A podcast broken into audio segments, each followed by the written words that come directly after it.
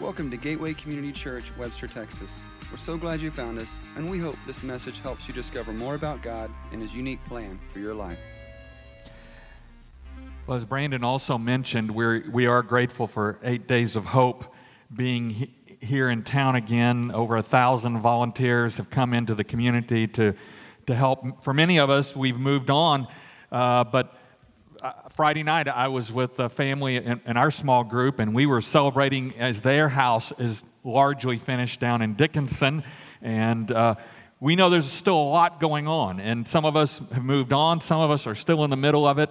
And uh, so we're grateful for Eight Days of Hope doing that and uh, the, the gifts that you've given for that. And we want to also just remind you keep in prayer all those folks down in Florida and Georgia where the latest devastating storm hit, we know, we know something of what some of that's about, and uh, we don't want to take that lightly.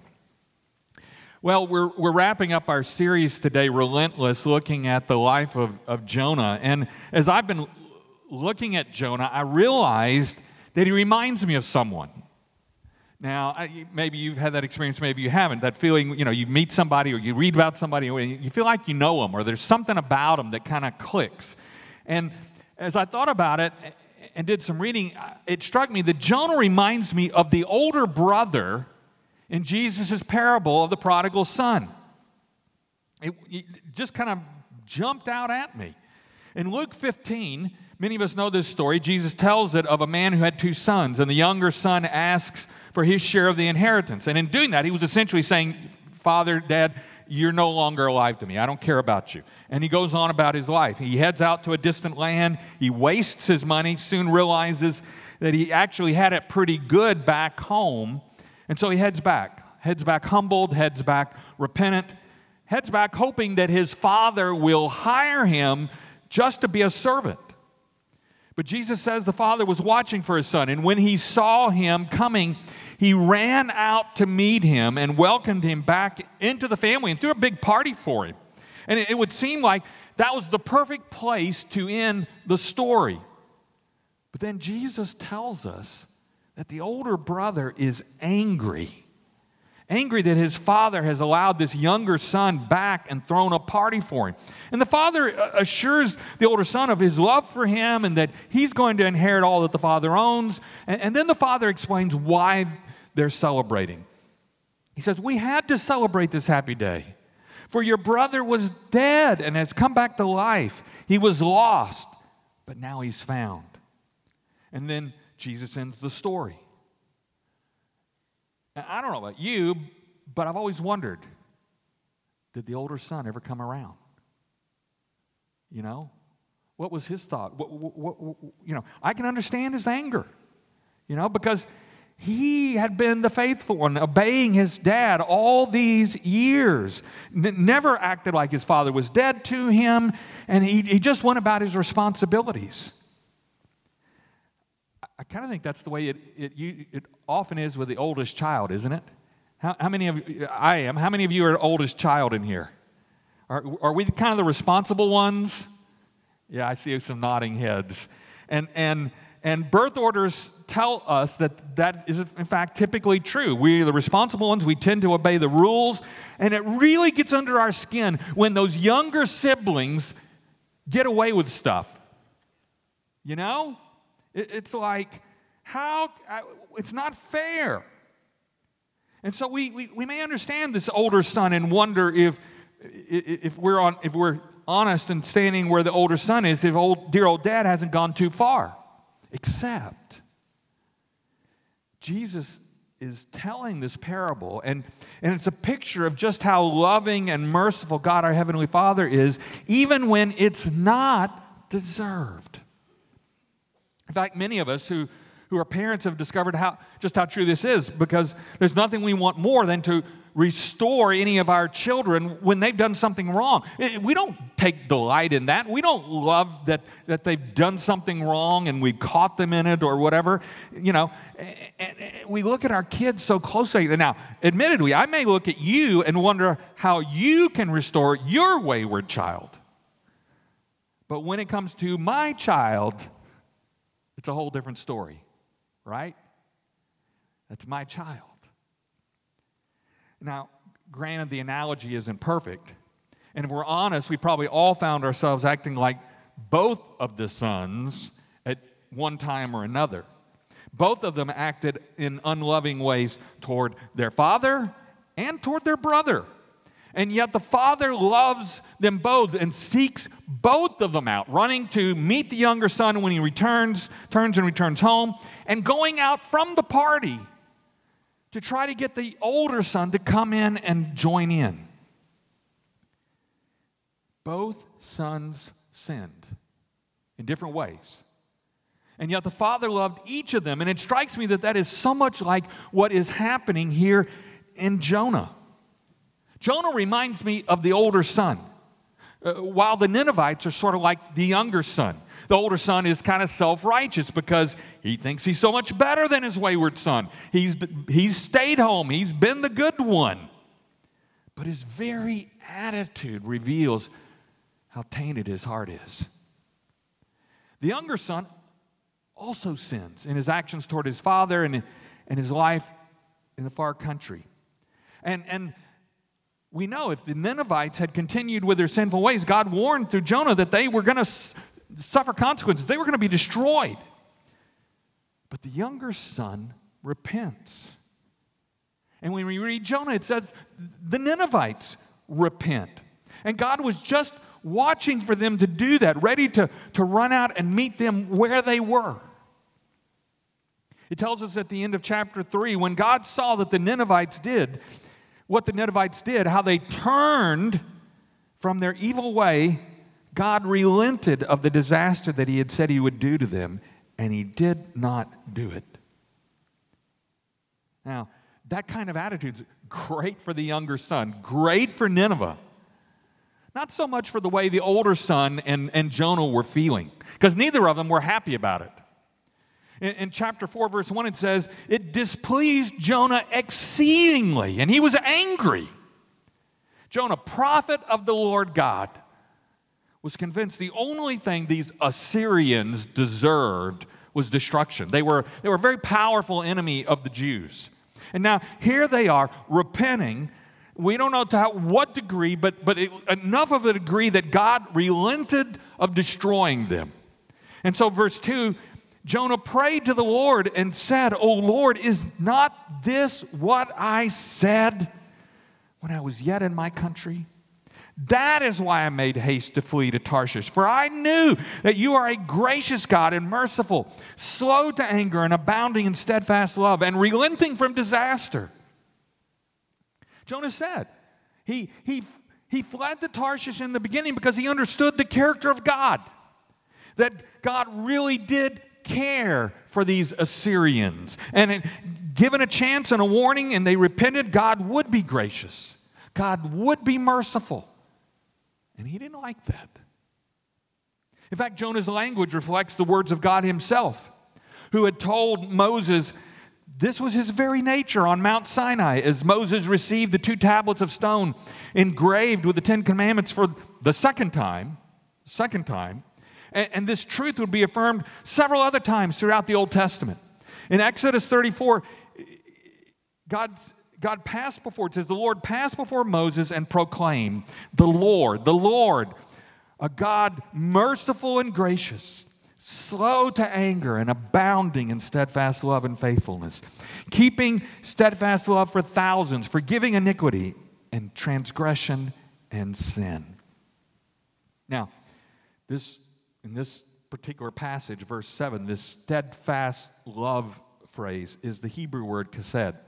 And, and this divine attribute of God is, is actually a very, very deep, very complex term, such that translators have, have really kind of struggled to capture its the full nuance of it. And so, if you look at different translations, you will see phrases like faithful love, steadfast love, kindness, loving kindness, and, and just the word love. All of these ideas are combined and, and really kind of bound together to help, help explain the word.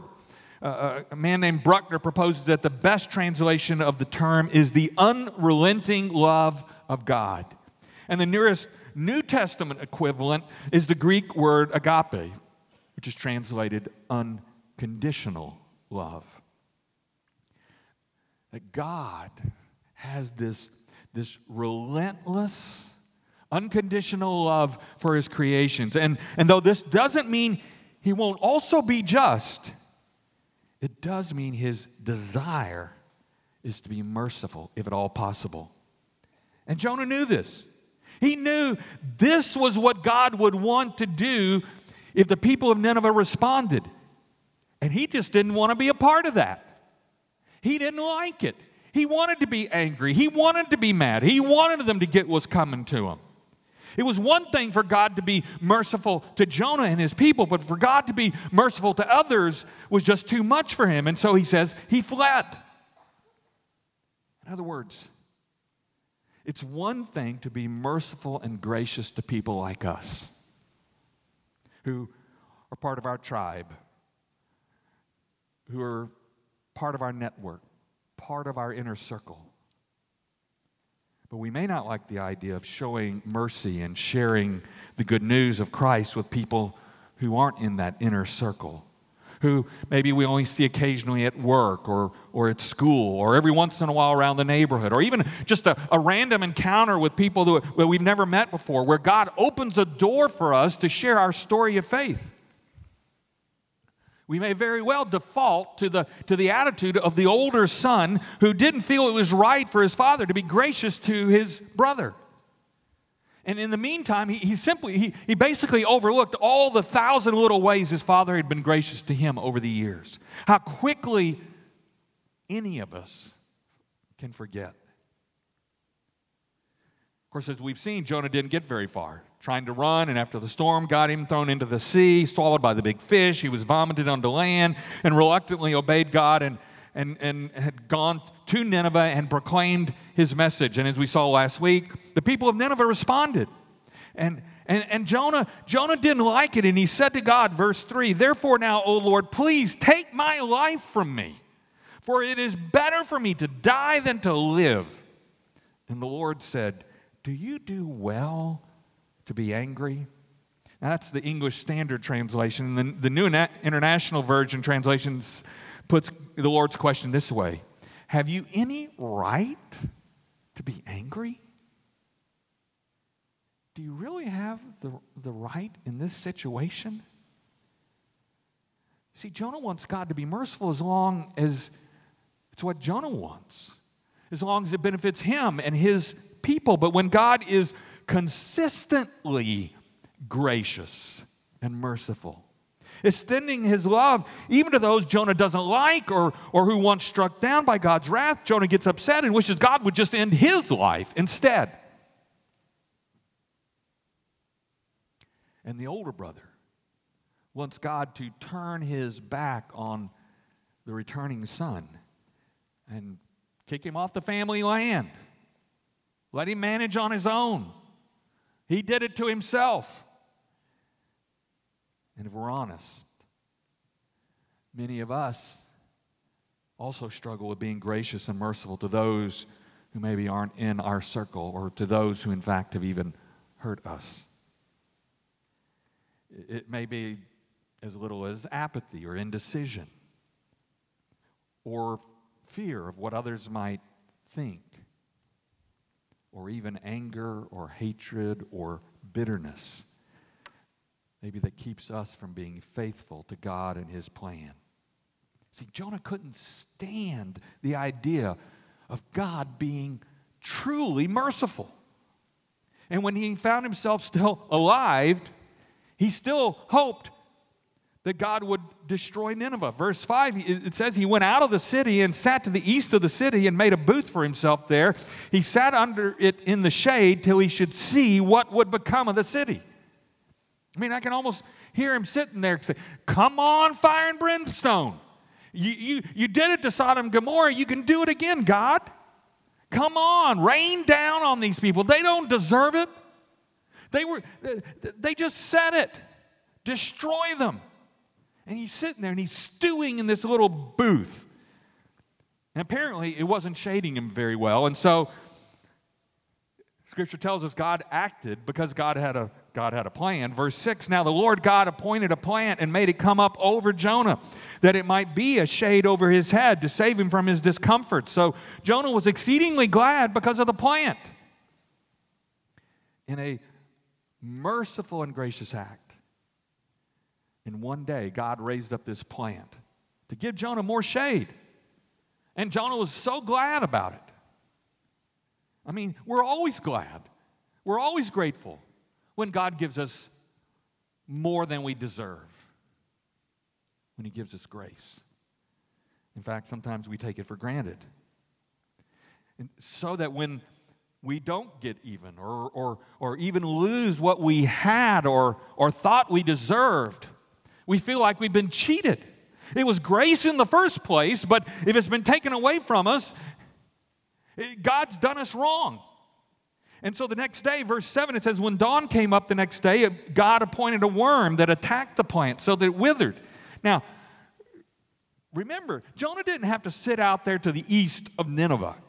He could have believed God, he could have started home. Why is he there? There's only one reason he's there it's because he is hoping God will do what he wants. And, and, and, what he's doing is he's just questioning God and his purposes. And God lets Jonah feel in a very concrete, physical way just how good God's mercy really is. Because he miraculously gave him shade one day. But the next day, just as quickly, he takes the shade away and allows the sun to really do its work. In fact, verse 8 says, When the sun rose, God appointed a scorching east wind, and the sun beat down on the head of Jonah so that he was faint. And he asked again that he might die, and said, It is better for me to die than to live. See, Jonah discovers, really kind of the hard way, perhaps without even realizing it, just how much he likes God's mercy for himself. It's really a good thing. And, and, and, it's easy to overlook. It's easy for us to overlook until it's taken away, as Jonah experienced. It says in verse 9 then, but God said to Jonah, Do you do well to be angry for the plant? In other words, do you have any right to be angry about the plant? And he said, Yes, I do well to be angry, angry enough to die. And the Lord said, You pity the plant for which you didn't labor nor did you make it grow, which came into being in a night and perished in a night. And should not I pity Nineveh, that great city in which there are more than 120,000 persons who do not know their right hand from their left, and also much cattle? Really, here for the first time, we see, under questioning from God, that Jonah admits he's angry. In fact, he's so angry, he wants to die. But his anger isn't for the plant, a plant he didn't create, which, which sprung up miraculously and just as quickly died off through God's working through a worm. His anger is because his only concern is for himself. And he didn't get what he wanted. Now let that just sit there for a minute. He's angry because he didn't get what he wanted. And the older son is angry, more concerned about having to work hard, getting no party, and seeing his father being gracious to his brother than for his brother who was dead and has come back to life. He was lost, but now is found. I mean, how often do we have more passion for the food we eat? More passion for the team we're pulling for? More passion for the money we make? More passion for the home we live in than we do for the least, the last, and the lost? For the people God sent Jesus to die for including every one of us. Any of us can presume on God's grace and think we've earned it. We deserve everything we got. When we really don't understand just how dependent we are on God and His grace every day. every cotton picking day. Is any of us owed family or friends or a job or health or breath or even life? James Fowler, while doing some research on faith development, interviewed a remarkable 12 year old boy who'd come to put his faith in Jesus Christ in spite of growing up and living in a strongly atheistic family. Fowler asked him what difference he thought it would make in the world if the God he believed in didn't exist. How would the world be different? And, and the boy thought about it for a few moments, and then he answered, and this is what this 12 year old boy said. He said, We can use the example of my aquarium. My aquarium is meant to be a perfectly balanced ecological system. The fish eat the plants and live on the oxygen the plants give off. The plants live on the waste from the fish and the carbon dioxide they put into the water. There's snails in the tank to keep the sides clean, and they live off the algae and the fish waste. So it is supposed to be a self contained cycle, not requiring me to do anything. But my aquarium is not perfect. Lots of times I have to do something to restore the balance. If I didn't, my fish would die. And, and then Fowler said, this 12 year old boy looked straight at him and said, And we will never know how much God does every day to keep our world working as well as it does. We will never know how much grace we've received, how good God has been to us, how much He's helped us through a hard time or a tragedy? Do we realize how relentlessly He has pursued each one of us? He has provided His Son, Jesus Christ, to die on the cross for our sins, to give us eternity. When God created back in Genesis, He set into motion a fundamental truth that all of life is a gift of a God merciful and gracious, slow to anger and abounding in steadfast love and faithfulness, keeping steadfast love for thousands, forgiving iniquity and transgression and sin. And His love that we certainly didn't deserve, His grace that we can never earn, invites us to love those around us and act for their good. In 1 John it says, chapter 4, verse 19, we love because God first loved us. If anyone says, I love God, and hates his brother, he's a liar. For he who does not love his brother, whom he has seen, cannot love God, whom he has not seen. And this commandment we have from him whoever loves God must also love his brother. God's relentless love invites you and me, compels you and me to love those around us. In fact, to go so far as to even love our enemies. Because we were God's enemies before we came to faith in Jesus Christ. It's all mercy, it's all grace. And anything we withhold from another at any time is just really kind of an indicator of how far our hearts still have to go. And it's interesting to me that the Bible doesn't tell us what happened to Jonah, nor does it tell us what happened to the older brother. It tells us our free will and our self seeking sinful nature can still reject God's will and love for us and never seek out the least, the last, and the lost. We can do that. It's not hard. In fact, that's often almost more like the default for us. Former missionary and seminary president J. Robertson McQuilkin writes this a world, no matter how lost, will not move me into action while I am mired in self love.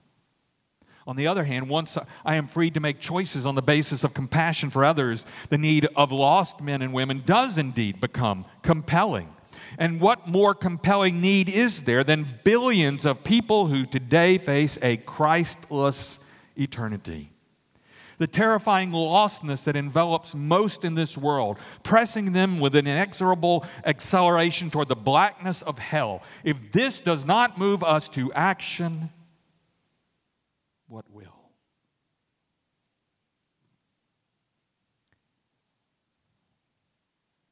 Now, bear in mind, if this can be a struggle for a mighty prophet of God, it can certainly be a struggle for each one of us. And yet, each day, God is sending you and me into our own Ninevehs at school, at work, in our neighborhood, in our clubs, in our sports activities, in all those places to witness to God's love, grace, and mercy. As well, sometimes to warn that there are consequences in all our lives if we live outside of God's will. So here's my question for us this morning Who is God calling you to go out, to seek, to befriend, to walk alongside, to love? Who is it that lives in Nineveh? Who is it that's gone to the far country and squandered what they had? And do they deserve it? No. But do I deserve it? Equally, no. And so when it's in my power and my privilege to give, shouldn't I? Shouldn't we?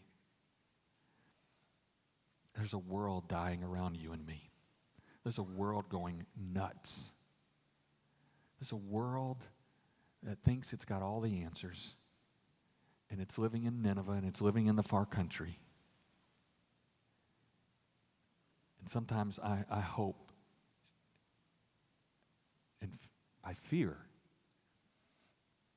that I may be more like the big brother or Jonah than like the God who has called me and you and all of us to follow him, to be people of mercy and grace. If you'd like to talk to somebody about any of this this morning, our prayer team will be down here, and they'd love to pray with you, pray over you, pray for you, pray with you on behalf of somebody else.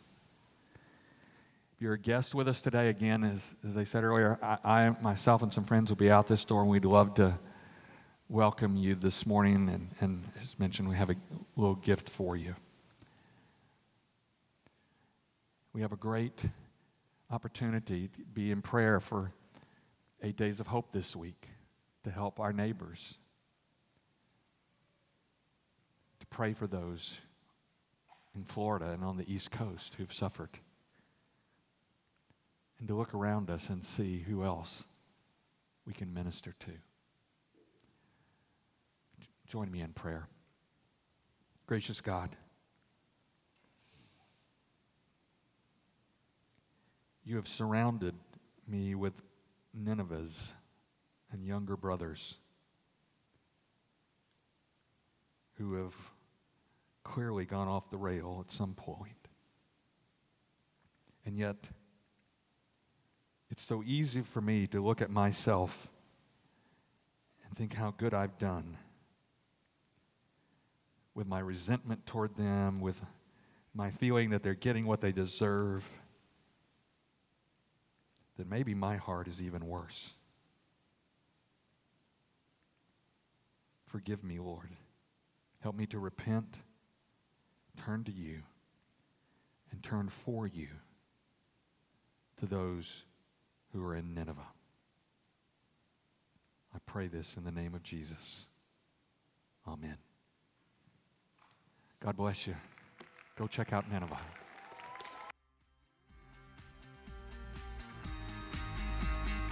To learn more about us, visit www.gateway-community.org. Welcome to your journey.